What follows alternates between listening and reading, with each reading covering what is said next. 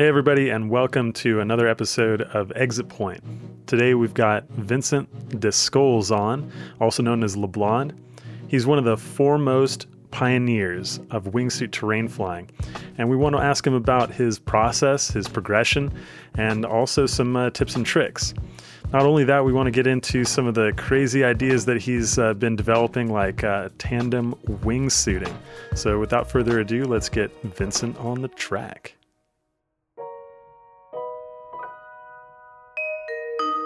So, LeBlond, welcome. Thank you so much for being here with us. Thanks for welcoming me. H- how you doing, buddy?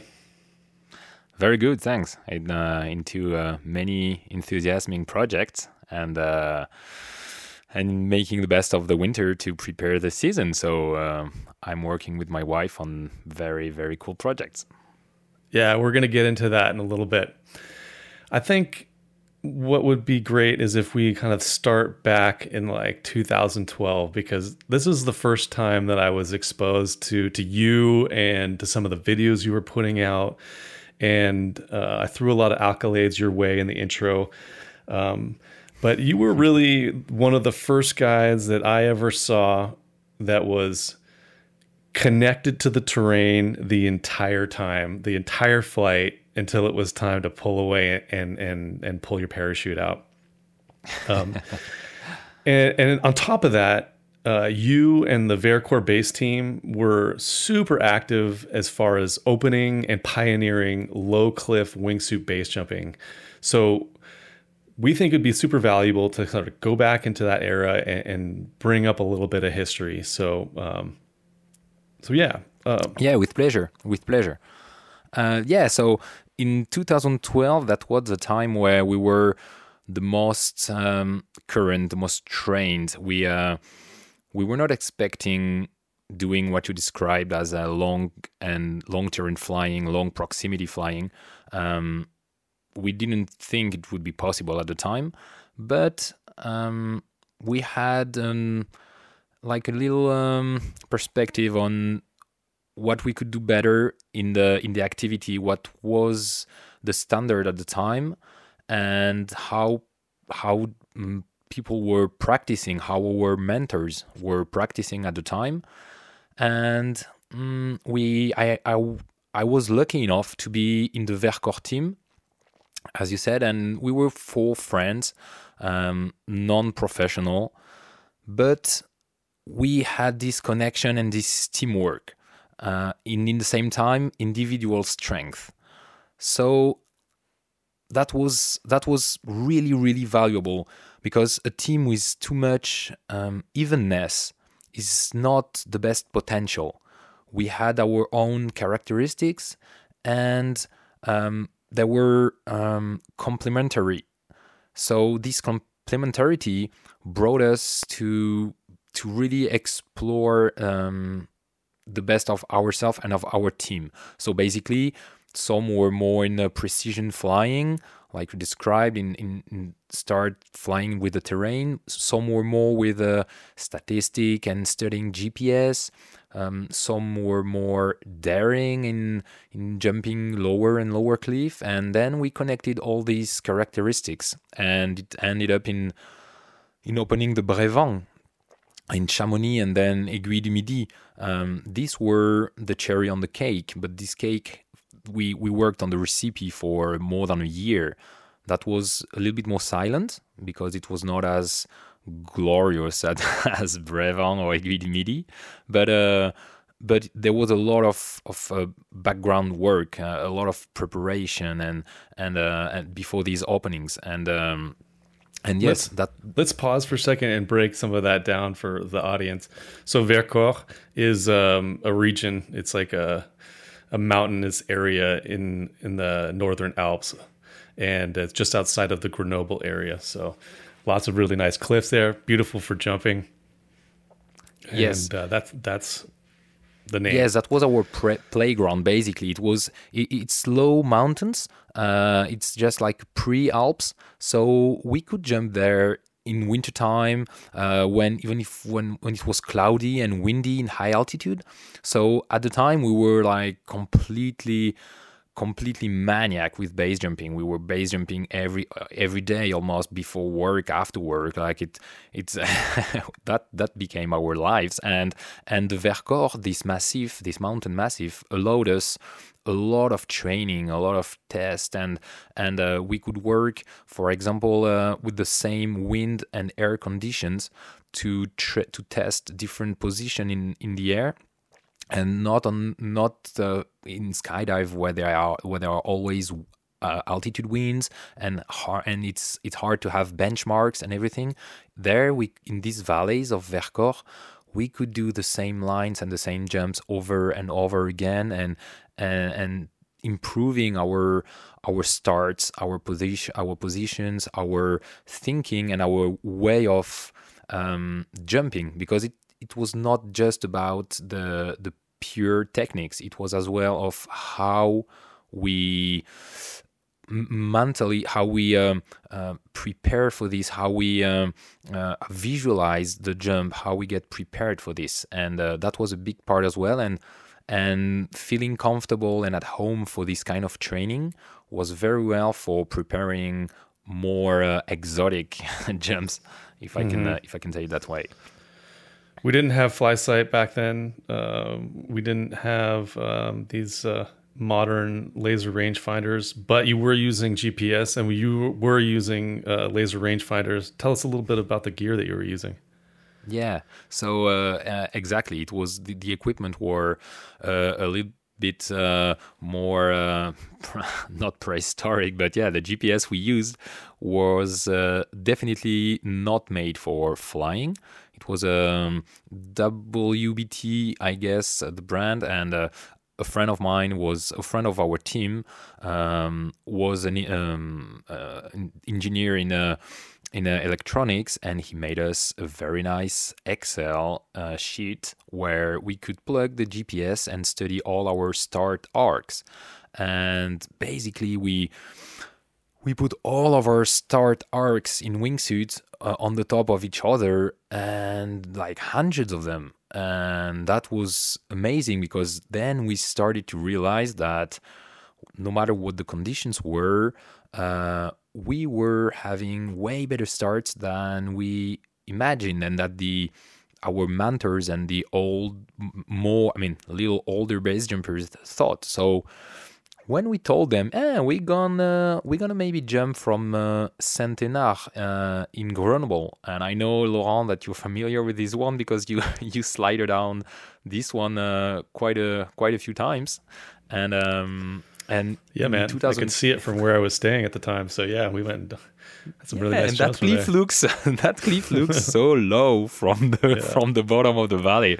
It looks like really just a just a little step down. And um and when we asked like all the locals, like, yeah, do you think we can wingsuit that cliff? They were just laughing at us, like, guys, it's uh, it's completely impossible. It's like ninety meters. So uh, we went up there. We lasered it with a, a, laser made. It was much heavier than the the one we use now. It was like twice heavier, and we lasered it and found about 140, and it was very impressive. Uh, because we could see like the squirrels jumping out of the trees, and um, and at the time, the squirrel run did not even exist. So I, I, was talking of real animals jumping from trees to trees, and uh, and we said, okay, let's trust our hundreds of GPS tracks and let's let's trust our our laser. And I I can definitely remember my my buddy who jumped it first because it was his ID um, Jean-Philippe Gadi. He was president of the French uh, uh, French Base Association at the time. And uh, and his countdown was like okay three two one do as usual. And he he exited. That was his visualization. Like like please get rid of the stress do as you as you know do like you used to do because you've done it hundreds of times and there is no reason that it changes and and that was it and then from the time we opened this very very impressive jump it opened, it opened up the door of everything. We opened the Brévent uh, right after and the Aiguille du Midi two weeks later because then it was like, okay, we've done what sounded impossible at the time. So yes, yes, we used we, we used a little bit older tools, but with a good uh, engineering method. You guys trained and trained and trained, and then all of a sudden, like the floodgates just opened up, and it was like an open season on all the little cliffs all over the Northern Alps. You guys, um, hey Matt, um, I don't know if you can remember when you first heard it, but these guys were the ones that first introduced me to describing the technicality of a wingsuit exit point by using numbers. Um, do you remember when that came across your radar? Yeah, that was uh, 2013 for me. Uh, and before that, everyone was just talking about you know the the end the point to impact, and then uh, all of a sudden, like that wasn't the only number. Now there were numbers to uh, consider. Right. Actual numbers that comprise a start arc, an arc that we could use to really describe what it is we're doing. Yeah, that was so reassuring for us. And I think everybody here in this conversation would highly recommend if you're an active wingsuit jumper or looking into getting into it, um, start thinking in the that manner. Start thinking in a, an arc rather than rock drop. That's a thing of the past. Any thoughts on that you'd like to share? Yeah, the, the it was so reassuring for us. Uh, the the rock drop, no matter how precise you accurate you try to be with your watch, and no matter how many many you are uh, you count down it, you, you do the countdown, you measuring it, it's it's still very inaccurate. So for for Dolomites jump with the with the 14 seconds rock drop, that's not a problem. But then when we reached the limit of this system, it was it was scary. It was more. Uh, it, it, was very daring and kind of um, kind of unconscious. Actually, I, I, I must say, and we all did that. It we we all started with some unconsciousness in that activity. So that's that's not a problem. It's not a judgment. But then we we reached the point where we were. Um, definitely not, definitely not in that state of mind. We were all uh, having wives, being wives, uh, friends, being happy, having jobs. We were not professionals, and um, and yeah, it, it, we we took the time of talking about that. Uh, I mentioned the the teamwork, and for for me, that's that's a key point when that what every jumper should think about as well is who are you are you surrounded by? It's uh, people are always filled with good intentions. I do not doubt of that. But uh, uh, we can easily push each other into doing something that maybe we do not want to do at initially. And uh, our our team strength was that we were it, we played the opposite. Like we sometimes we entered some fight. Like uh, no, you cannot do that. It's too hard, and you stupid, and you are going too fast. And and yes, yes, we we ended up fighting a little bit and and being mad and or sad at each other because we were fr- we were friends but in the end and the day after after a good night of sleep and thinking about it yeah it, it made us stronger safer and that's that's where that's how that's why we wanted to use um, better tools and uh, and now it's it's it's open to everyone and everyone uses it so we're very happy with that speaking of teamwork uh, how did you guys find each other how did this team come to be Mm, luck, probably. um, I guess. Um, I guess we we find the the complementarity um, of each other quite quickly. Uh, um, definitely, some have more um, motivation to go th- somewhere, but some have more um, calm to study the weather and prepare the jump. And and and I think um, yeah, definitely it was luck, but then it was definitely the wheel of uh, we found in each other this complementarity that we we look probably in in a in a couple as well and uh, and in, in human connections. In, uh, I mean, I don't know if I could live with myself, but for sure, uh, but for sure I can live with people that that makes me a, a better a better human and uh, and that allow my best potential to um, to express. So we had no particular um,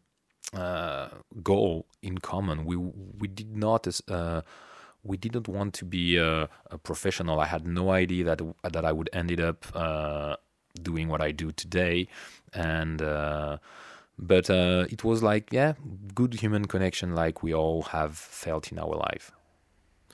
Interesting. Uh, I like uh, a lot of these points that you're bringing up about uh, how one progresses sustainably in the sport. You know, finding teammates who will push each other to excel uh, approaching the jumps from a scientific perspective. And one other point that I think just got like kind of glossed over real quick, but you know, you guys did hundreds of iterations, not just a couple to say like, oh, we've got this in the bag, like we did it a couple times, but hundreds.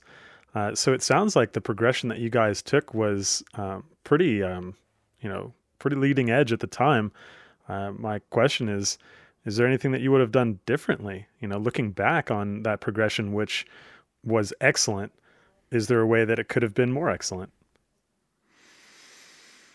I mm, very good question. I if I if I look at it right now with my uh, with with this uh, with the eyes of a of a, a 38 old guy, uh, I I would say that with the with with the um, the age and the consciousness we had of our sport and the equipment and the the background of the sport, um, we it was hard to do better. I mean, when I start when I started base jumping, um, I watched all the videos of on YouTube, all the base jumping videos on YouTube, all of them. It took me an afternoon with my friend. Because there was nothing there was no education there was no school there was there was nothing. The equipment was less reliable than today. And uh, and yes there so yeah how what choice do we had at the time? So um, i think yeah we did mistakes of course but um, I I'd say that we we were disciplined, disciplined in our progression, and uh, just as, as, an example, when we uh, when we opened uh, when we opened up the Aiguille du Midi two weeks after Brévent, um, we found ourselves at the at the exit uh, at the top of the Aiguille. It was on Wednesday, and we had not seen each other for about uh, a week because we all had work and everything, and uh, and um, we asked ourselves the questions, uh, each other the question. yeah, like, do you do you have did you crack up? Did you jump these late days? Because we we had jumped so many times in the late weeks before with the Brévent and everything that we were already already ready. There was no need for extra jumping. But still, we ask ourselves the question: Did you did you crack up? And my my buddy told me, yes, yes. I went to Vercors and I did two jumps on Sunday. I, I could not help it. I needed to be sure I was ready. And he looked at me and, and asked me, "And you?" And I said, "Yes, I'm. I cracked up as well." And I went to my uh, my home jump and did two jumps on on Monday, knowing that we were about to to jump from Aiguille du Midi. So yeah, we despite the fact that we were we were overtrained at the time, still we had the I I I dare to believe that we had the the humility and the humbleness to keep training, keep jumping, keep. Uh, I mean, no complacency, and I guess that's why um, that's why we we we were lucky enough to to have no fatality in our team, uh, and not even many not even many close calls actually. So I guess we we were quite conservative in our way of of jumping, even if we jumped low cliff and we explored some some fields, I guess we were pretty conservative actually. Man, that's got to be very satisfying to know that you've done everything in your power to prepare yourself for a jump like that. Does that uh, help your emotional state when you're standing on the exit point? You know, looking back and, and thinking like, well, we we did everything that we possibly could. Yeah, yeah, I completely agree with that. It's uh, the the the emotional state at the exit point is so it's is so loaded and so heavy that everything you can discharge and everything that can be a little bit uh, lighter uh, is is a powerful tool when you have to to find resources and and fly at your best and and keep uh, and keep some resources for everything and be aware and conscious of what's happening. So yes, yes, I completely agree. It's the same with the equipment, knowing that you've done the best packing you could and you've done the best everything you could and that you've you warmed up and we always warmed up as well a lot i mean when we again i, I take these jumps as example because um, Brévent and Aiguille du Midi, we warmed up so much at exit point before jumping. The the the safety, the security crew, that uh, staff uh, that helped us um, jump there and put some fences for the the public and everything. Um, they were surprised that we spent so much time preparing before the jump. They were they thought we would just put a, a parachute on our shoulders and jumps like in the movies and and we spent an hour just warming up and visualizing visualizing our procedures again and again and repeating the the muscle memory and everything and and yes then when you're standing as you said matt when you when you stand at the exit point then you know that whew, you've done everything you could and a few breaths and that helps that helps you be yeah definitely a light-minded uh, state. You know, going back to the teamwork side of things, um, and this has been a commonality among some of our uh, other guests too, is uh, did you guys reel each other back in sometimes? Like uh, when you saw one person maybe going a little bit uh, out of their realm, uh, was there was there some controlling amongst yourselves? You mean, uh, if I understand the question well, if were um, did did another teammate told us about uh, our craziness or our uh, that's what you mean yeah like for example did my lever tap you on the shoulder and be like hey uh, LeBlond maybe you're going a little bit too hard here or like hey you haven't slept tonight or hey we've been partying all night maybe you should just take it easy you know? Did did you guys rely on each other as a, as a witness to to your own abilities? And if so how did those conversations go? How was the approach? Yeah, that's that's a very very interesting point. It's um I think again that's what maybe saved us from uh, from disaster because um when sometimes you're so proud of, of your jump, you show the video to your friends and to your teammates, and you're like, wow, look at this line. And actually, they just look at you and like, that's bullshit. And like, like what? What? That's the closest any human have ever been to the to the ground and like yeah but that's that's stupid you're too close and you you're not fast enough and and and you don't that's stupid and uh, so yeah we felt of course at that moment you felt disappointed i've i have felt it sometimes disappointed like i was expecting more uh, i don't know you know we're looking for uh, for some rewarding from the others from your friends you you that's that's that's human huh?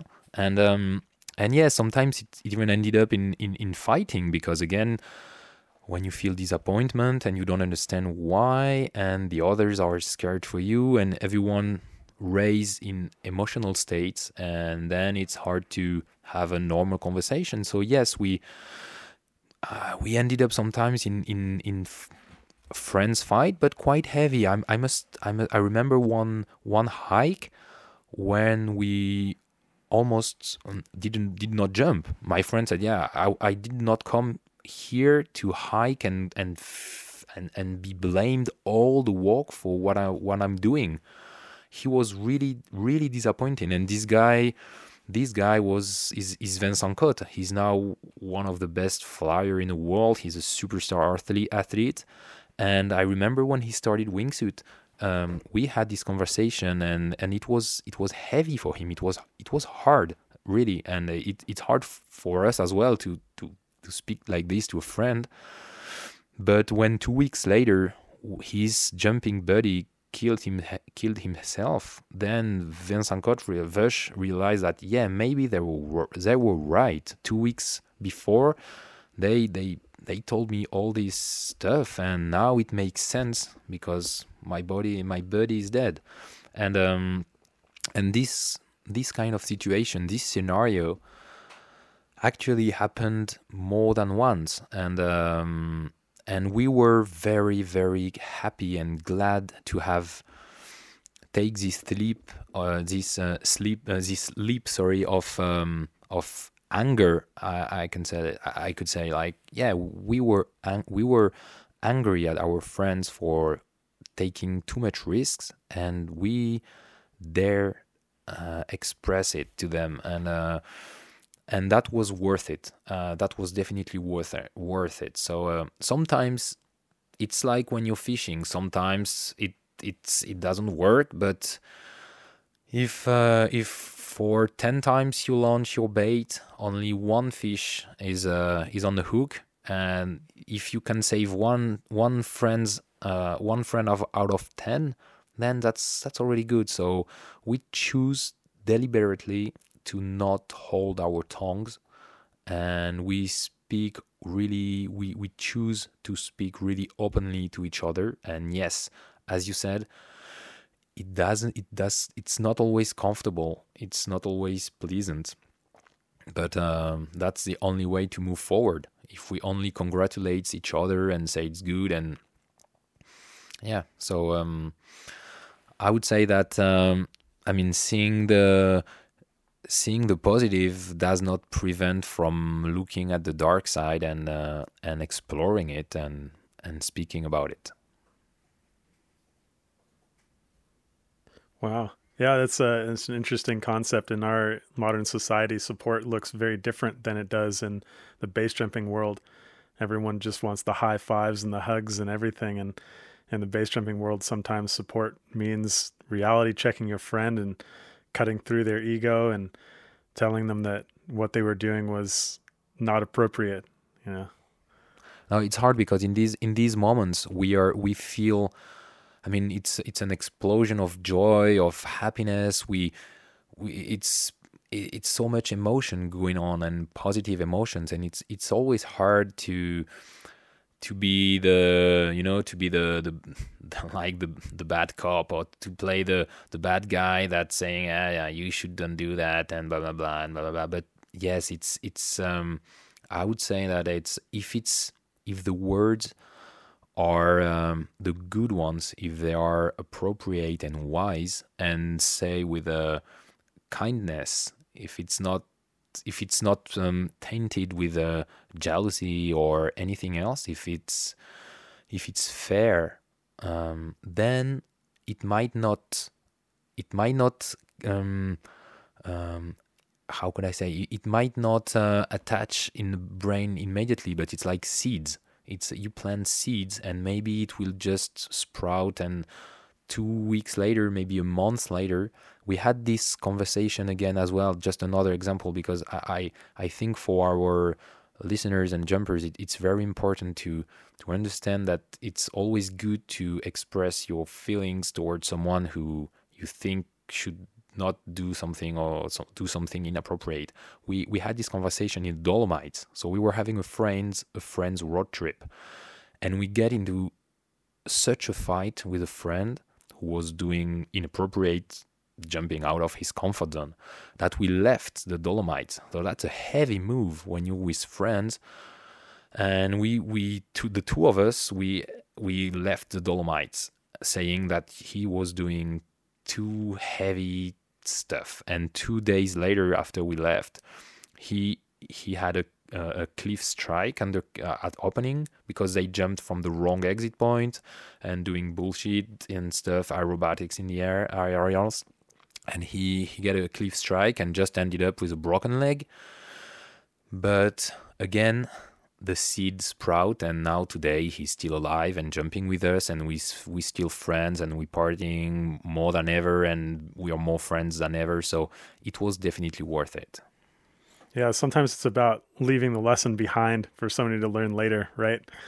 Yes. like you tell yeah. them the reality check and they don't get it, and then you're like, all right, well, we're making moves. So, you know, when this comes around, you know that like we loved you and we tried our best at the time. So maybe like catch up with us. Exactly. Exactly. We talked about this on a previous episode as well, and like uh, you know, we have all the training, uh, we have all the gear, we have all the hiking but one of the hardest aspects of this sport is just communicating with each other and uh, sounds like you guys did a pretty good job of uh, just uh, taking the risk and being honest with each other which is uh, super admirable yeah i think it really helps to stay as a crew so tight knit like that uh, i think the one thing that uh, advantaged my career was being with people that i knew quite well and so when I did something wrong, they'd usually start their statement with, "Hey, Matt, I love you," and then go into "Don't fucking do that again." Right? you, that was not uh, that was not in control. I think you got lucky. And the "I love you" statement really was about like, "Dude, I know you." It's not like uh, you know I, I, wish that you're around more and like i love you like i have such great affection. That was true too but like in that moment they were expressing like bro i know who you are and, and you seem like you've lost a little self-awareness so let me give it back to you. Here's your skill set. Here's your mindset. And now make better decisions praise correct praise also known as the shit sandwich yeah yeah Um, I want to ask you a little bit about um, some of your professional training as well, and how you think it played into this. Because uh, you know you went to civil aviation school, you've uh, worked as an air traffic controller, you're a private pilot. How much of you think this actually has played into your um, your piloting skills um, in the free flight domain? Yeah, I I guess that uh, all these uh, experience helped a lot. Actually, I did not realize it uh, at the time, uh, but today I realized that again when my progression, my my initial progression was filled with luck and unconsciousness. But again, what what choice do we had? I, uh, as I said, there was no no education and and nothing. So I guess yeah, luckily I was a plane pilot and uh, an ATC air traffic controller at the time, and I guess this aeronautical experience was deep, deeply uh, integrated in my mind, and I maybe I did not consciously use it, but years later, when I spoke with uh, some skilled base jumpers that were doing uh, like hard proximity flying, I I was like, what's your what's your method to evaluate your your glide? And how do you how do you i'm interested in in in getting more tools for myself. So what are your tools to fly terrains? Like how do you know you're going to get over that ridge or over that hill what do you use? And was like that my intuition. Wow. I looked at him with like so big eyes like man you cannot do that. And uh and and then i realized that actually that's that's what a lot of wingsuit pilots are doing uh, were doing at the time and probably are doing are still doing today.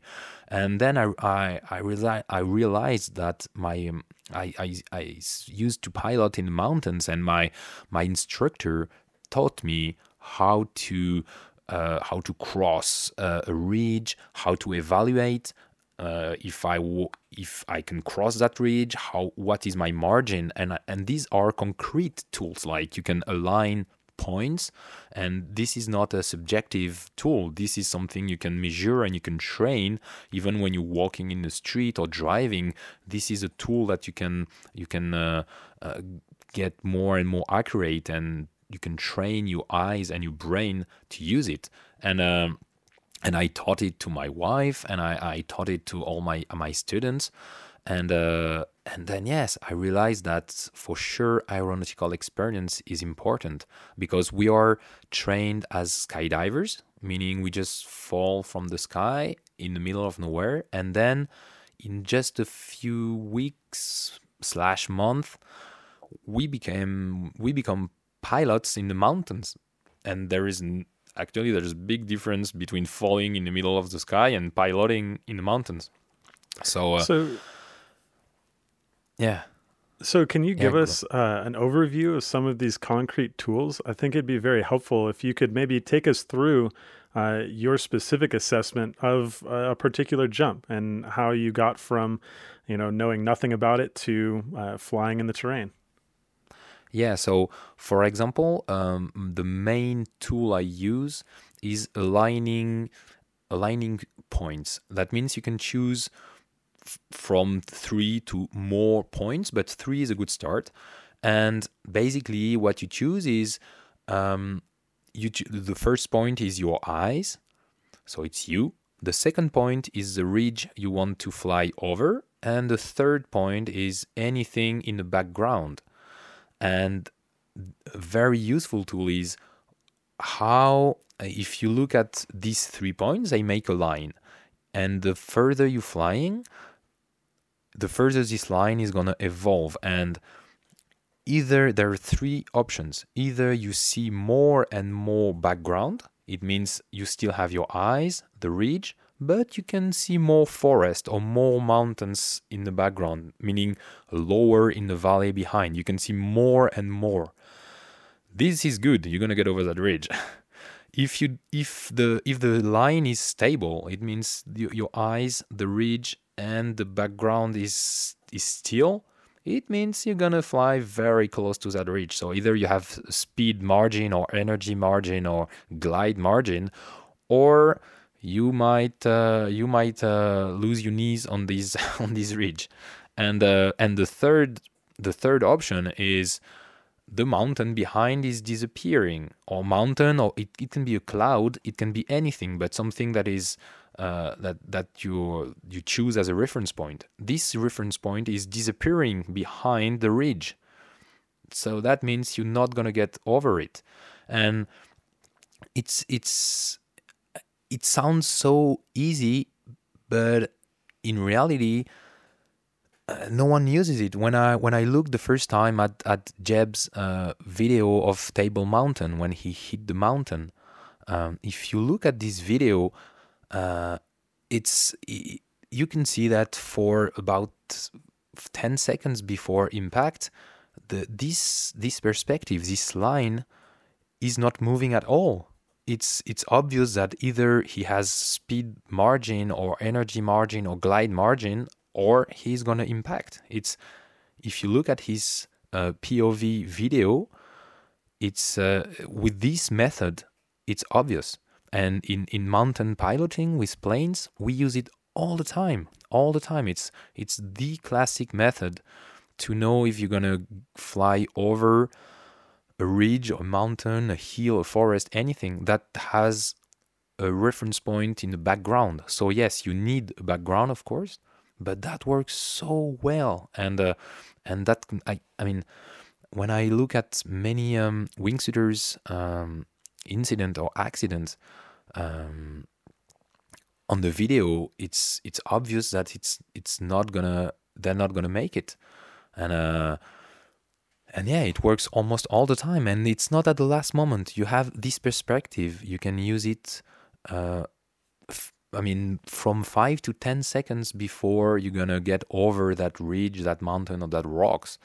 And um, and and yes and if you focus on this this is this is a really concrete tool that you can work on. That's really great advice. I know that that depth perception uh, for me took, uh, you know, transitioning from skydiver to base jumper, that took a while. And uh, there was some points along the way where I started jumping higher and higher mountains where I was like, well, okay, this is changing a little bit. And then when I started speed riding and paragliding and I was developing that more and more, um, it, I really had a more respect for the fact that that depth perception is a trained skill that, that, that, takes time.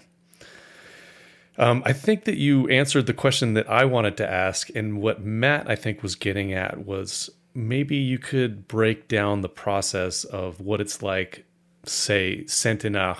You know, you guys are about to jump there for the first time, step by step, what it's like to like, okay, you're at the exit point, you've got your laser, you've looked at the map, um, your process in evaluating a new cliff before you jump there. So, you know, we just some actionable advice that we can give to people to give them an idea of what it's like, the process is like in yeah, this whole experience. Because, like, uh, first of all, the checkpoints and, and reference points, that's something that was like brought up to me in like late 2013, early 14.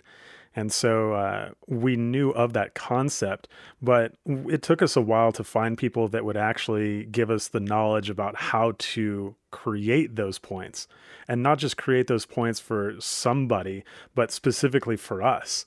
Because, like, I believe that anyone that's wingsuit terrain flying needs to do a completely unique, pers- uh, you know, assessment of it. You know, it's not just like, oh, well, Vincent flew it in a in a V4. That means I can go fly it in a V4 you know so uh, how was your assessment of these objects from like ground zero to actually flying it, and, and how did you come up with the specific um, concrete like reference points and checkpoints? Yeah, so um, I I feel that there are two uh, kind of two different questions. So I'm gonna jump from one to another, and um, so from uh, your question, Matt, is um, uh, we trained further from the terrain first. Uh, back in 2011 and back to and 2012, um, some of our friends thought that we were doing proximity flying every jumps for training, and I was like, no, no, buddy, I'm doing I'm doing proximity one jump out of three, four, sometimes more, and what I'm doing is I'm flying in mountains. Yeah, I'm not flying maybe in the stratosphere in the stratosphere, but but still uh, I'm I'm training myself to look at this reference point, these checkpoints, this benchmark in my flight, and I'm and then yes, I'm getting lower and lower, but again in a progressive way. And um, and we jumped a lot of uh, at Dent de Crolles, for example, which is a famous for its huge plateau to clear. It's a very high and long jump where you have time to make these assessments that you were talking about and uh, and I guess yeah, again, it's a matter of of training and, and repetition. You know, in the militaries, they they did a lot of studies on humans to understand what was the best way to teach a human a simple task, like creating a line of three points and and learning to evaluate how it is evolving, like just the, the method we were talking about. And basically that was military so it was more about how to assemble and disassemble a weapon for example but this is a simple task as well and um, repetition of simple tasks and they surprisingly the number of repetition needed for human for normal human to to learn a simple task is much more than expected. If i had to guess i would have said i don't know 5 to 10 and the militaries uh, in the US they discovered that it's 25 25 times needed to learn and know very well a simple task so yeah of course maybe at five or six times you're going to be able to repeat it a little bit by luck a little bit because you are current but then if something is distracting you from this task, if you have an emotion, if something is different, you're gonna fail. And in base jumping, we cannot fail. And uh, emotions are very high, and light can be different, and winds and and everything because even the colors of trees are changing with the season. So everything is changing. So basically, we back in this is in these high numbers like the start arcs. We were uh, we were measuring with our GPS before opening low starts. We did the same with proximity. We did a lot of repetition on the same jumps and progressively lower lowering uh, our altitude and our height in order to then yes fly very very hard proximity. And uh, but again on the videos you only see the result the end result but uh we and it's normal. Again I, I blame and i judge i judge no one. When i was a children and i was going to circus and seeing guys doing handstands i was like yeah that's cool but yeah i mean they're just walking on their hands. I mean i mean it's okay. And today i'm learning to do handstands and i can see how hard it is and how years of training it is to just stay on one hand it's years and years of training and and yeah we we do not realize this when we just see the final result.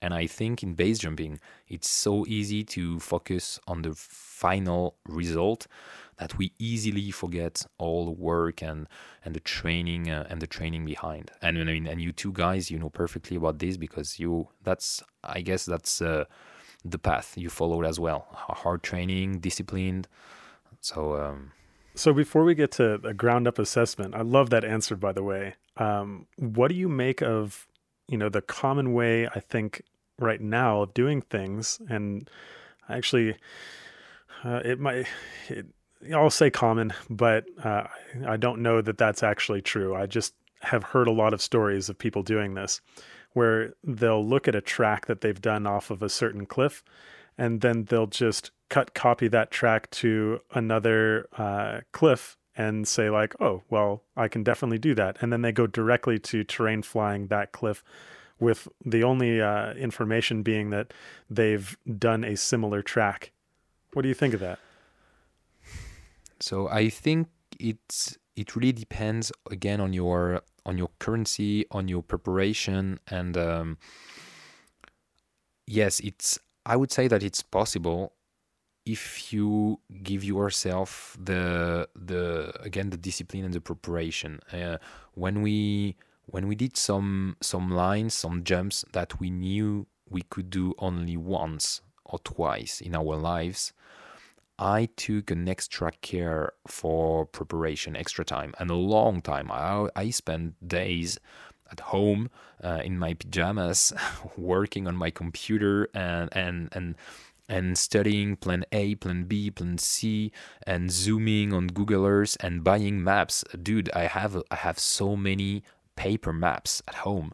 All the mountains of the Alps, I have the I have the, the paper maps, and I draw lines with a pen uh, on the map and I can measure better with the lines, the level lines and everything. This is this was and, and then I, I wrote it down on, on a paper and then I have this paper with me when I hike up there so I can even at the exit point I can remember that part is I don't know 2.1 glide ratio and this other part is 1.8 and then and then I know it by heart.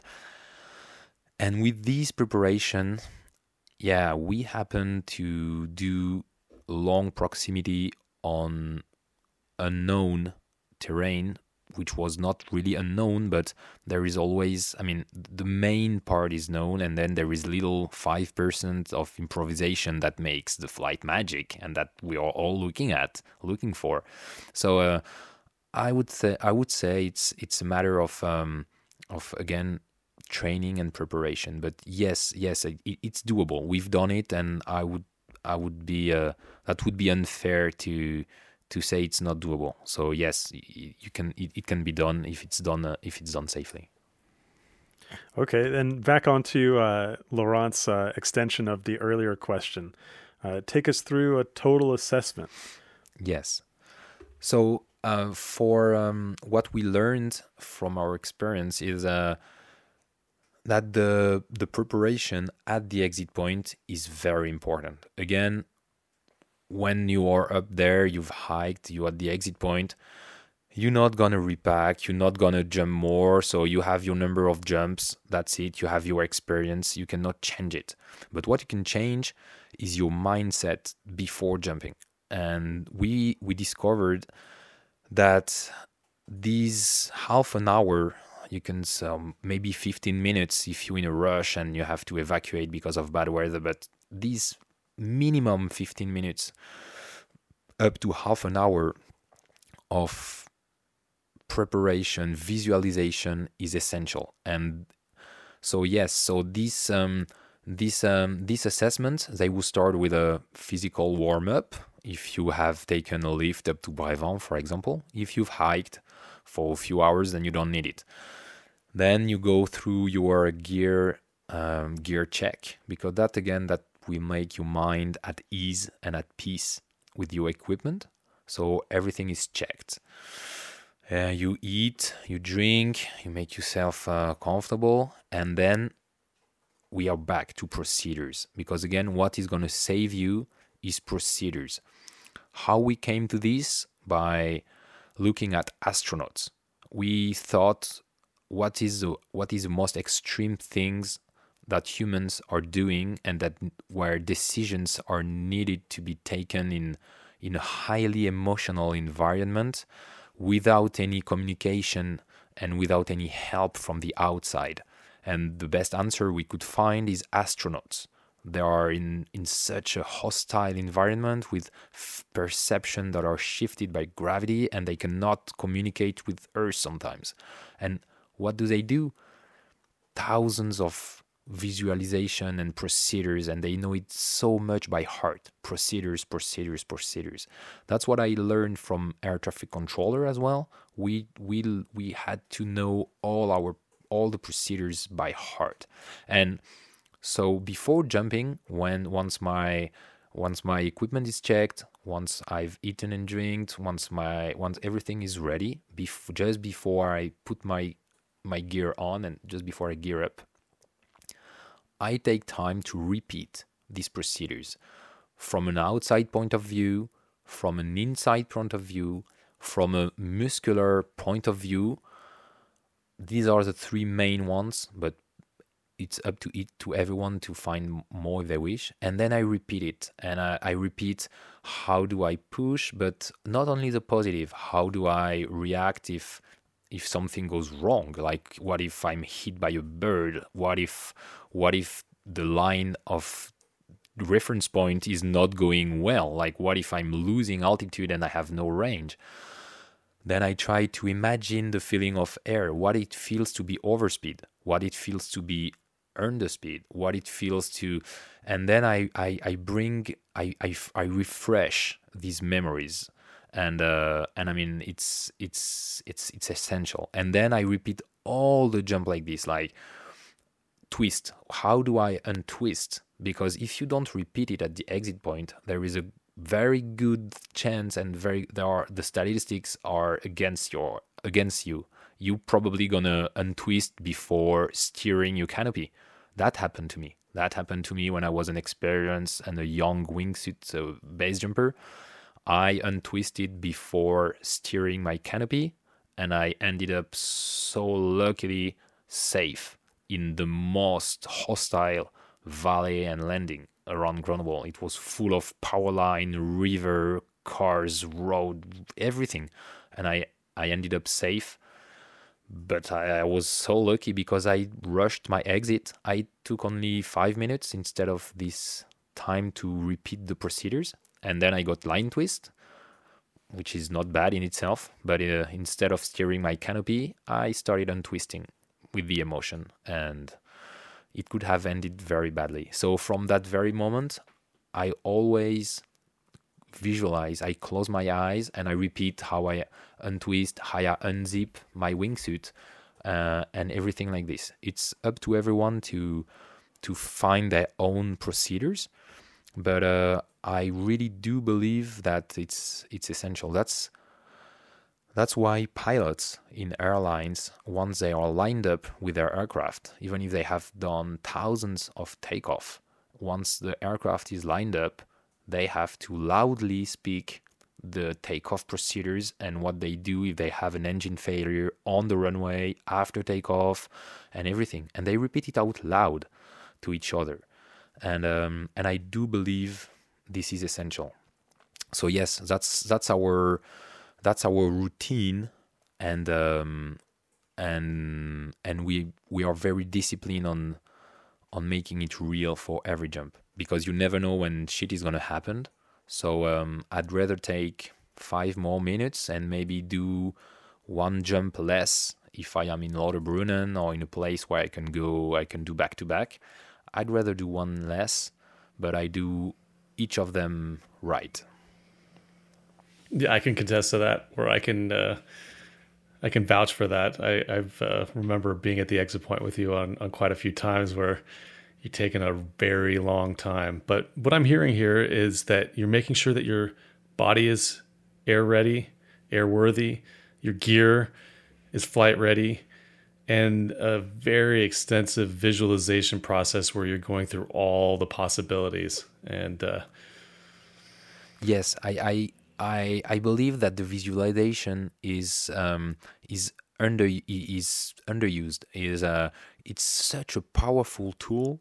Um, we, I mean, we've all experienced these these moments where by visualizing something, something that we want, something sometimes positive, or but something we really want, and and and yes, we can prepare our mind to make it happen. And uh, so, yes, when I when I repeat my procedures, I don't want to underline too much the bad stuff because I don't want it to happen. So I, I am not I am not expressing the will that it that it's gonna happen, but if it happens, I'm ready. And I can remember uh, um, an opening with uh, with uh, with Vincent Cotte, Vush, and um, and again we could not see the landing. Uh, it was we knew it's gonna be a long glide flight, a technical uh, uh, with a turn in the middle. So we are we have no visual on the landing, and Vush is jumping, and his countdown is three, two, one. I can open anytime, and he jump, and he jumps, and and it saved him because ju- the fact that he repeats the last thing he repeats is I can open my parachute at any moment. He's ready to do it. And when and after the turn, actually he found himself too low to reach the landing and he instantly opened and he did an easy 35 seconds under canopy choose the best uh, holes in the forest. He landed safely carry uh, and, and stash his canopy and he joined me at the landing uh, five minutes later. He did not hesitate and i think again it's this visualization and this um, this say it out loud of i can open at any moment of the flight is something that i'm sure could have saved so many jumpers that could have just just pull pull and then you maybe you're gonna crash somewhere in the mountain and you're gonna spend a few hours hiking down or even if you have a broken leg it's gonna take maybe a day to pick you up there with a helicopter but who cares? You're gonna i mean we, we, we will laugh about it years later. But pull i mean it's we, we and, and if you if you don't if you don't pursue convince yourself and if you don't do this assessment of yeah i should pull at any moment if something is wrong then you're not going to do it. It's the same with line twist it's the same with uh, a, a, lot of, i mean all the procedures. If you don't bring them up to your memory if you don't refresh it there is a good chance that you're going to do the wrong procedures or in the wrong order or the anyway not the best and you're not going to put all the all the odds on your side man what an interesting concept uh, to say something of value uh, before you leave the object, like you can pull any time. You know, I think the most common thing for people to say is "see ya," which, like, I mean, ironically, if you go in and the last thing you said was "see ya," you've kind of manifested that destiny. No. Bye bye now. yeah, uh, like you're you've framed up your mind to just wave goodbye to everything. Um, I want to ask you a question about these contingencies that you're visualizing. You've told us how that you how you've assessed an object from ground up, you know, working your way from flying over the terrain quite high into the terrain to find the appropriate checkpoints and then uh, getting the appropriate reference points in order for those to have some visual logic to them. Um, you've described how you use lasers uh, in order to measure the the arcs and the glide ratios. How you've uh, taken previous flights and overlaid them uh, many times to make sure that your start arcs are proper. So I think you've given us a, a, really good grasp on how to assess an object from the ground up. But now I'm curious, how do you assess for the contingencies? Like you're visualizing what ifs and how do you come up with uh, the answers to those what ifs?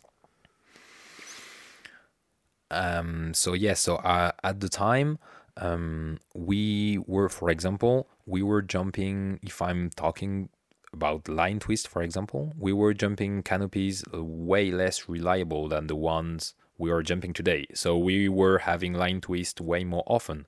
So we discovered it by ourselves by training and by undoing our line twist much more than we want than much more than we wanted and much more that than we are doing it today.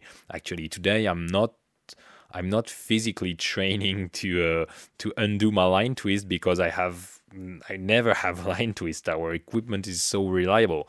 So there were for, for the line twist that was um, physical training, but for um, for different uh, procedures and and different uh, aspects, we thought about it. Uh, I mean, we again, it's um, I think the commitment um, needed for the for this activity is is essential.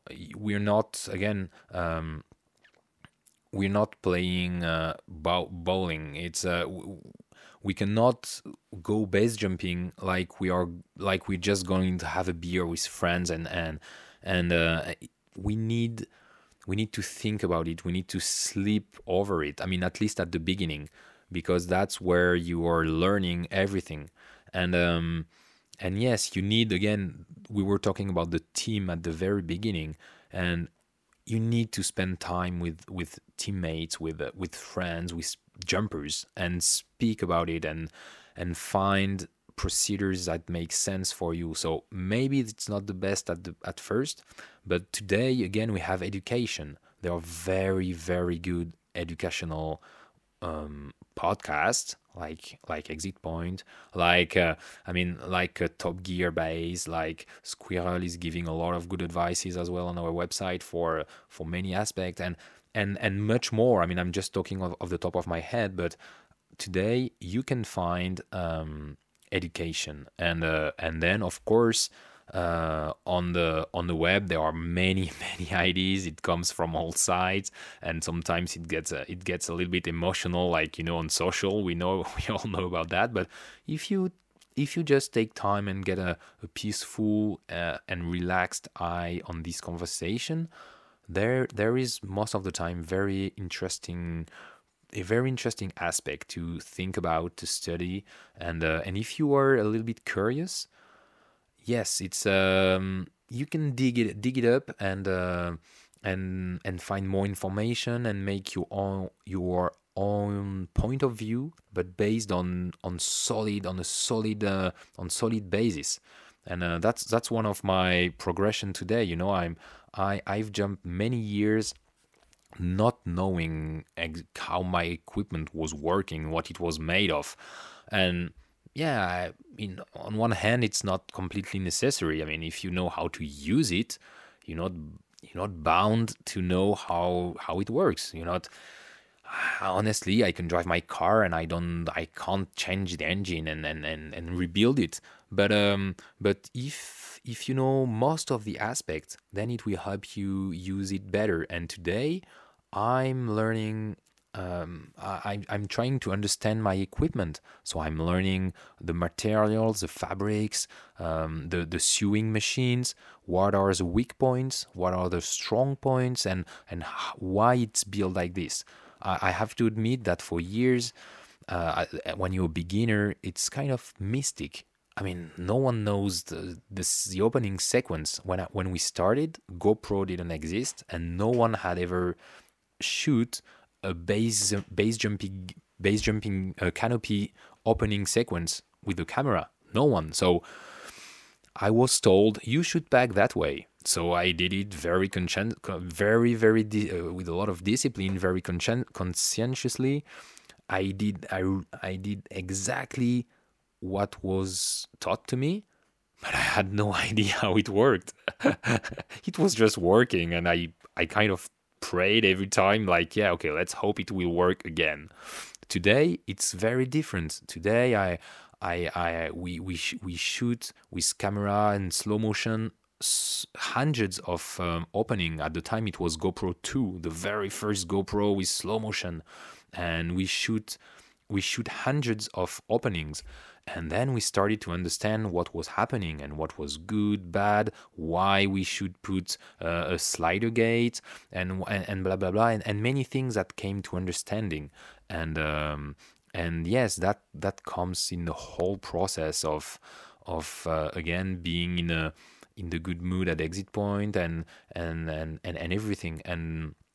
I think the progression actually never stops because the more you know about your equipment, the more you understand things, the more you avoid uh, close call. So uh, I remember, I remember my lack of understanding of, of understanding of turns, for example, in a wingsuit. Um, it was with you, Lo, uh, at Varang. Uh, we were jumping South Varang in 2013, and at the time, I mean, no one was really doing uh, turns. No one was engaging one turn right after another. And we were start, starting to do this, and I did it in South Varang. But the problem is we are drifting when we turn. And if you engage a right turn immediately after a left turn, your body is still drifting, and when you when you when you turn and when you start uh, uh, sweeping your, your your wingsuit, then the airflow is not on the good side of the wingsuit. And it got I, I, got like big banging and big flapping on the suit and I thought I was that that was my maybe my biggest close call. And uh, and and I landed next to Yulo and I remember staying geared up for like 10 minutes like whoa just got out of this and that was because I I didn't understand the the the aerodynamic of, of the wingsuit yet. I was still still I was a pilot at the time, but a soft wingsuit is acting different. And uh, my point is, the more you understand everything about your activity, and the safer you are, and the more margin you want to take because you understand that some parts can fail and that some parts you can avoid, some you cannot so yeah, it's a uh, it's a long process. Okay, so if I'm understanding you correctly, you know, I asked how you came up with the contingencies, and uh, you're saying that rather than know more about the particular line that you're flying, which is still necessary, the first part is to know more about how your equipment can perform and how you perform in your equipment. And in that way, once you've come up with the ideal checkpoints and reference points, it's a lot easier to see what is possible if something goes wrong because you have so much knowledge about what is possible for you to accomplish. Is that uh, reframing your words appropriately? Yes, it is correct. It is correct. And knowing because the more you understand, the more you know your limits, and then the more you can you can do your contingencies, and the more you can you can explore your potential. So yes, it's a very good sum up. Okay. I wanted to jump off of what you said about packing because this is something that's really rung true to me. Uh, I was at Lowen. Uh, we were doing a, a wingsuit based camp there and uh, had a bunch of, I think I had 30 jumps in a row, you know, like in, in uh, for two days. And uh, I was doing lots of different deployments like fast, slow, huge flare, top of the flare on on the approach to the top of the flare, the apex of the flare on the other side, and um, they all had pretty significant impact on uh, the way the primary stow uh, interacted, or how my lines were interacting with the primary stow. Meaning, did I have line tension and the correct deployment sequence? And uh, I, you know, this question could be for both of you, but have you noticed that with change in gear, maybe the rig, the way that there's, uh, you know, more or less friction, uh, more high performance wingsuit, are you keeping an eye on the primary stow? Are you keeping an eye on your um, on your deployment sequence? And uh, does that seem to be changing you? Are you changing your packing techniques with new gear? I I do not personally, but I think everything is possible uh, for sure. I keep uh, I keep a kind of constant packing, maybe a little bit more uh, opening the center cell if I want a, a, a little faster opening. But um, what I from from what I look on the on the video on on belly cam which is very interesting to look at the at the opening sequence, is for sure the slider gate is a, a major factor. The slider gate allows the canopy to deploy much much cleaner, and um, and the primary stow. Um, yes, I I think we we are most of the time afraid of doing too much uh, too much stow on the rubber band, too much too much uh, you know too much uh, too too tight. Too many wraps. Much, yeah, too too many wraps on on a on a on a rubber band. I I mean I for me I didn't see any difference between two or three wraps except that if it's not tighten enough, then you have a you have a, a line dump too soon and that can be catastrophic. Um, from what I observed as well uh, before letting Matt uh, uh, express himself, is that um, on the on the video there is definitely a kind of quantic uh, factor in the lines. I mean, this is something you can uh, you can pack the lines as best as you can. You can have everything smooth. And, and what I observed, what I looked is, I could witness that most of the time there is still like a rebel line doing its own business and and and doing waves everywhere and you're like damn I, I that that store was really really clean and and and my opening as well and still this happens. And um, that i think these lines um, quantic behaviors is the main reason for uh, me to um, open higher. Uh, the more I, I, I witness this quantics behavior, the, the higher I opened. And today I'm very happy to open most of the time at 200 meters above the landing with my wingsuit because we have no excuses to open lower with the with the the jet fighters we are flying. So uh, so yeah I, I open higher and higher because there are some factors we cannot avoid. I mean at least i cannot avoid them. So if some if anyone has uh, a solution to this i am i am super open to to try but uh, I have not found yeah. it yet. yeah, yeah, tension knots and uh, yeah, this is uh, this is still the the wild card for us for sure. Hey, but um, so go ahead. For Matt. me, if you yeah, if you want real quick, um, there are a couple of technological advancements in the the squirrel line that I I use. I incorporate like the slider gate. Uh, for the most part, my pack job hasn't changed at all. I still do use a double stow, and I think uh, if you talk to Will Mitchell, he's been doing a lot of research into like stow, no stow, double stow, single stow, and uh, it's pointing at the moment towards the double stow being the the best method there. If anything, uh, the major changes that I've made over the years as wingsuits have progressed is to have a bigger pilot chute and uh, less slider, so that I can get like the same uh, snatch force that I need for a consistent opening whilst flying a lot slower in probably dirtier air. So like now I'm jumping a 38 inch pilot chute and uh, I'm jumping an X slider. Yeah, I agree with you. I jump a 42 slider when I jump my Aura or my Series because uh, if if I pull a little bit further later in the flare, now I'm jumping a 30, uh, a 42, and I know Vush is jumping a 42 as well. So yeah, I completely agree. It's a bigger pilot chute for sure. Great, great answers from both of you. Um, we could go on like this uh, all day and all night. I love this conversation, but um, there's some other questions that we want to get to, particularly into some of the projects that you're doing right now. Um, tandem wingsuiting, man, tell us about it. What's going on? um, I mean, because this is the number one question that when people who have no idea what's going on in the sport will ask, "Can I do a tandem wingsuit jump?" And until now, everyone said no, it just doesn't do it. Um, but now you're running a tandem operation where you're offering wingsuit skydiving tandems. Yeah. How's, Tell us. Yeah, I'm, I'm glad you I'm glad you brought that up. Thanks.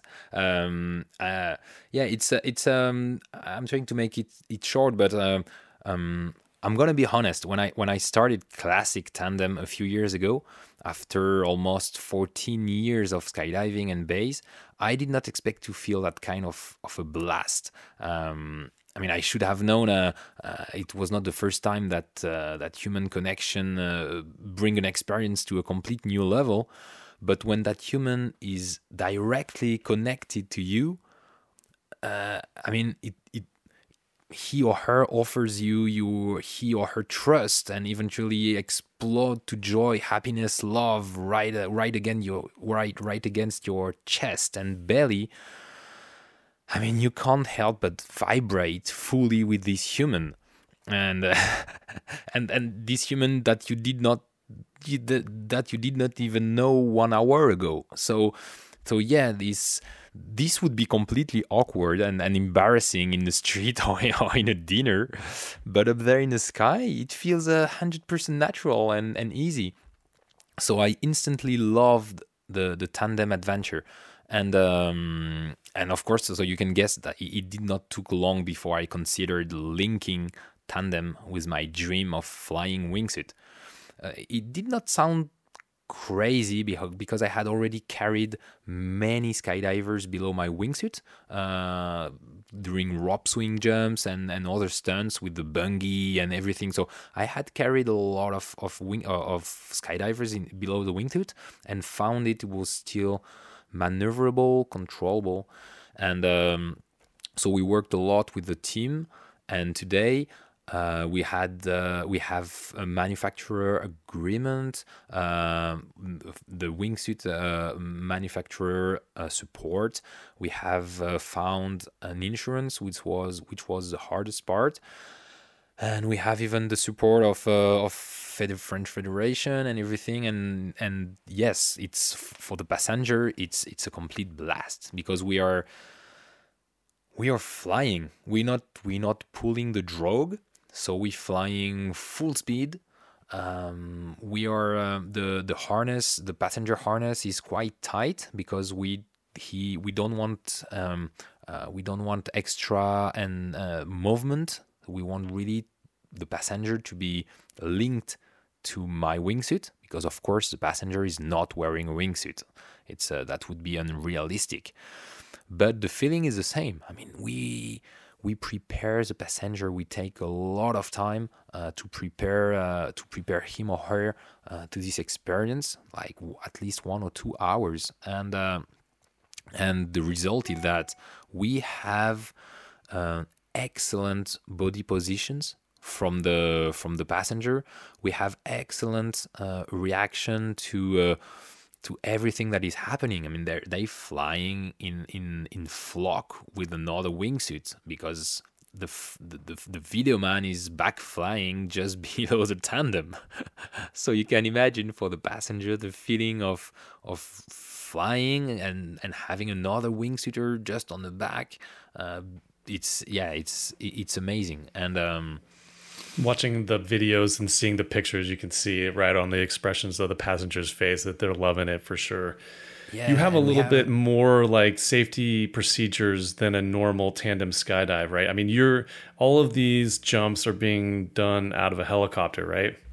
Yes, you we, need that we, still air environment, right? Yeah, yeah. We encourage a lot uh, the helicopter experience because it's I mean, you know, you know what we're talking about. Either it is a skydive or a base jump. It's the environment in inside in, into which you are offering this experience has a, a strong impact on the experience itself. So, I mean, the hike before a base jump is can change your jump from from fantastic to to just I mean standard. And it's the same with a helicopter. So we are encouraging encouraging a lot the helicopter for the the 3D climbing experience. I mean the 360 panoramic view in the heli the the start from zero speed and everything and the, the opportunity to fly over over the Mont Blanc. I mean we are we are offering right now right now the possibility to fly uh, from 6000 meters almost above the Mont Blanc, not exactly above the summit,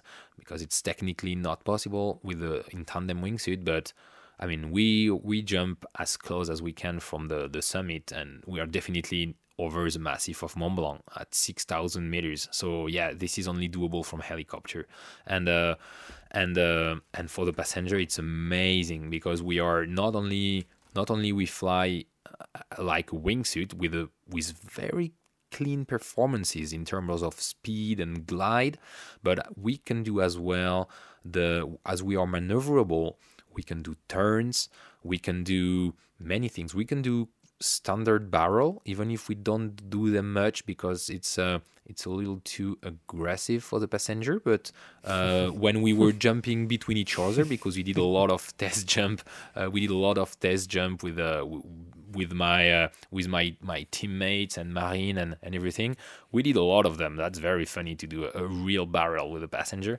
And um, but what we do now is we do mainly big sweeping turns and barrel rolls because when we do barrel rolls um, we're still barely flying nothing changes in the position it's very soft it's very uh, it's a very natural and intuitive move and um, so we can we can offer these kind of uh, aerials to a passenger and uh, and it's super clean and the camera the, the video guy uh, or video woman is is following us in that move and yeah, it's uh, it's fantastic. So we have extra procedures, of course. We have extra procedures um, not only with the equipment, because we have to deal with the wingsuit and the connections and everything, uh, but as well um, with the as I, as I said with the base jumping, it's exactly the same in tandem. We have a lot of visual visualization. Actually, I, uh, we prepare every wingsuit tandem exactly like we would prepare a base jump when you ask me of my my routine uh, and my my ground up before a jump uh, on a cliff, we do the same in in tandem wingsuit like i warm up and i warm up with the passenger. So every passenger is doing some plank and some abs and some and some muscle uh, movement and muscle memory before a jump uh, because it's essential for for the passenger to be prepared to be waken up to to visualize what's going to happen. And uh, and then inside the team as well because we're flying fast uh, in terms of numbers we're flying between 200 and 260 kilometers per hour. Um, so that's fast. And so for the cameraman uh, in wingsuit, it's uh, it's it's a good it's a hard work. So we need to to be prepared to know exactly our trajectory, to know everything. We open a little bit higher than a normal tandem because there is no need to to get in that zone where you don't want to be uh, if there if you have to do a cutaway or uh, I mean or reserve uh, reserve. So we open a little bit higher and we enjoy a, a long canopy ride in beautiful environments. And uh, and yes, we reach very amazing performances. Like usually between we glide over three kilometers and uh, sometimes four kilometers with the passenger. So yeah, that's that's uh, that's very very interesting procedures, and for um, and the feeling is amazingly close to what we could feel uh, in a solo. So that was our main objective. We really wanted the passenger to not just claim that he had done a, a wingsuit tandem, but but experience and live the wingsuit airflow, the, the, the wingsuit feeling. And that, uh, yes, that's what we, we achieved to do. So it's super cool. All right, let me uh, package some of this up for the American audience. So, uh, first, the speeds that he's talking about are equivalent to 130 to 160 miles an hour, and uh, his glide is about two and a half miles. So uh, that's that's quite a fair glide ratio. Uh, two and a half miles for you know two miles up. What kind of wingsuit are you guys using? Did you design a custom suit for this? We are using a Freak 4 without uh, backfly inlets. So we have all the Freak uh, the Freak 4 maneuverability, easiness of flying, reliability of uh, stability and everything, easiness of pulling as well uh, without the loss of pressure uh, by the back inlets because we're not doing back flying. Uh, so we didn't need them. So yes, we are flying a Freak 4 without uh, back fly inlets and with shifted air cups on the leg wing because otherwise the passenger is uh, blocking the air from uh, entering the the air cups, the inlets. So we have shifted them apart and lower on the leg wing. Then we have as well a, an instant arm release system, which allows us to instantly free our arms from the wingsuit, no matter what happened and no matter the timing of the of the jump. That allows us to basically be back in a classic classic tandem uh, configuration if we bend the knees and get the arms out of the of the wingsuit, if we cut away the arms, then we just we just free falling. So it's that was very safe, and that that's what allowed us to get uh, basically uh, uh, insurances because we could get back anytime to a classic tandem configuration, and this system had to be very efficient, uh, very reliable, and yet very solid because you don't want your your arm wing to uh, to to loo- to get loose and to open in the sky. So that was a, a long work with the riggers and very interesting. We got uh, we we we've been through I would say five or six different systems. And we ended up with a very simple one. The more we were going through that process, the more we were simplifying it, like we do basically with our base equipment. Huh? The the You're talking about the arm best. release. Yes, the arm release Okay. system is very very clean and simple, which make it reliable and efficient. So uh, yes, and we are we are th- we are still working on it and thinking of uh, adapting it maybe to um, for base jumping because if you can have your arm instantly out of the wingsuit without a complex system of yellow cable and everything that that would be cer- that that would certainly be a, a, a safety a safety feature that could be a that could be cool for for all base jumpers and yeah, I remember uh, that idea kind of died with Jhonathan Florez. He was really pioneering that um, wingsuit arm cutaway system, flying the race suits. And then after he went in, no one really kind of picked up the, you know, the the the playbook on that. It's nice to see that you guys are doing that. Um, I've got to ask, uh, like, it, I would be remiss in not asking you. Uh, has anyone been unstable doing one of these tandem wingsuits? And if so, how did you guys get out of it? So yeah, the the that was that was a very funny and in the same time in the meantime scary part so it was very funny and scary at the same time. We are when we when we did the test we are two uh, wingsuit tandem pilots. So uh, ambroise serrano and myself and uh, we played passenger uh, so we we switched uh, we switched position from pilot to passenger. And and we as passenger we played like the very very bad and crazy passengers like the craziest we could imagine. And not only doing just random crazy shit but um, doing efficient aerodynamic positions and giving the pilot the hardest time ever i mean it was it was funny in the plane because as a passenger, I mean, we know it's, I mean, in the worst case scenario, we we just back into a normal tandem and and that's it. So, so it, there was no, I mean, as we were between tandem instructors, it, there was no particular danger. But for the pilot, he knows it. He was about to uh, he was about to get through something very very hard physically and and demanding mentally and everything. So in the plane, it was very funny to see our faces. Like the passenger was always smiling, and the wingsuit tandem pilot was like super sweating and concentrated before these test jumps. So to answer your questions, we've played so many times everything we could imagine, the worst case scenario, that when it kind of happened with real, with real passengers, um, actually we were ready. So the the the funniest uh, thing, the funniest story we had was with the f- actually we we had only surprises with uh, friends. Now when we are when we are on commercial tandems when it's real passengers we have until now we have a hundred percent of success in the position in the in the in the flight and in the maneuverability. But we when we were between the test flights and the commercial we brought uh, many friends to try it. So there were not non skydivers and one of them he imagined uh, i mean we told him that it felt a little bit like being hung by a dragon uh, like being the passenger.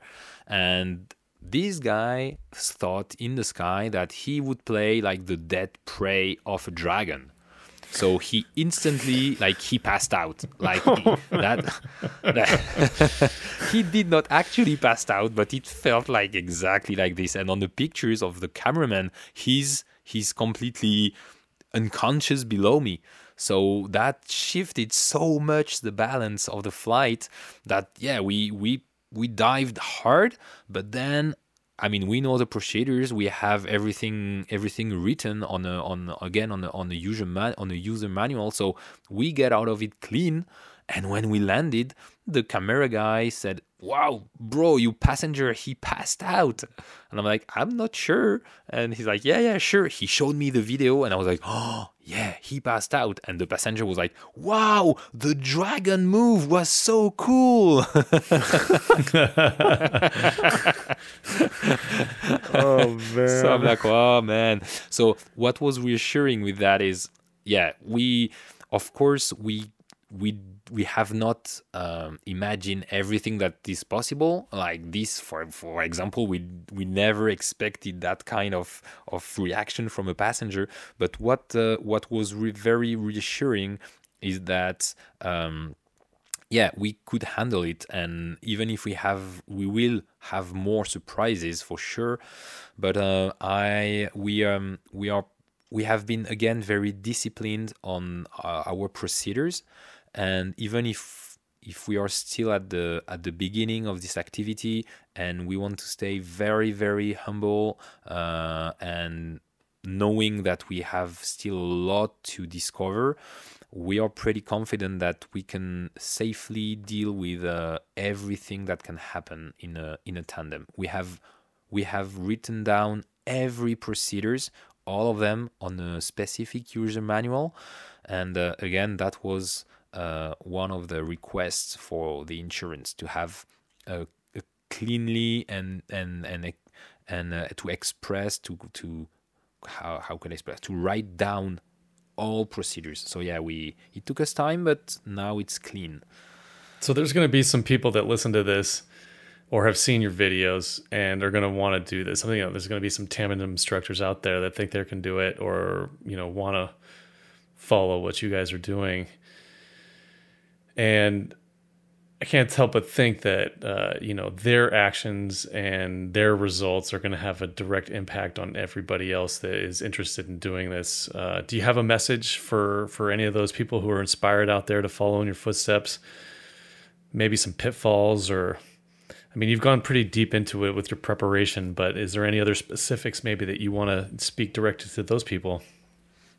Yes, yes. Uh, thanks for uh, thanks for giving me the, this opportunity. It's um we want to share because we are i mean we love our what we're doing and uh, we want again we want people to to experience and to enjoy the wingsuit flying so yes uh, of course we want to share it um, but we want to to do it in a good way and progressively because from what we've learned from base jumping is that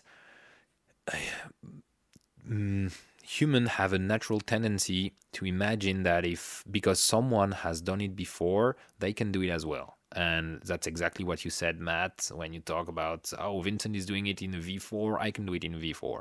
And and yes, that happened in in base jumping in Brévent, for example. That's why for I mean we we explained how how it was dangerous, how we prepared for it. We even put um, we put we even put a sign at the exit point, and yet what happened? Many fatalities, and then it's forbidden to jump in Chamonix for now eight years or something.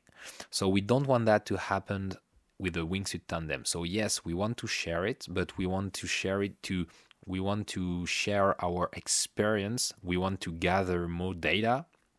We want to we want to share uh, all the procedures we have been through and we want to do it through um, a conscious process and a safe process. So yeah we are uh, we the all the people we're working with um, either it is manufacturers or insurances or everything they want us to be just us for the next two years so there is no questioning uh, teaching it to somebody else before this this deadline anyway.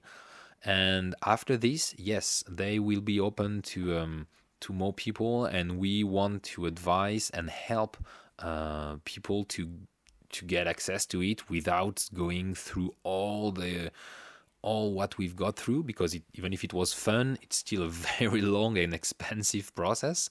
So um, so yes we want to create shortcuts but uh, we want to we want to make it wisely. And again we want to learn from from the lessons of base jumping and and uh, and uh, and and human going going too fast so we we want to avoid that we think it's possible in skydiving because it's much more uh, controlled and regulated than base jumping.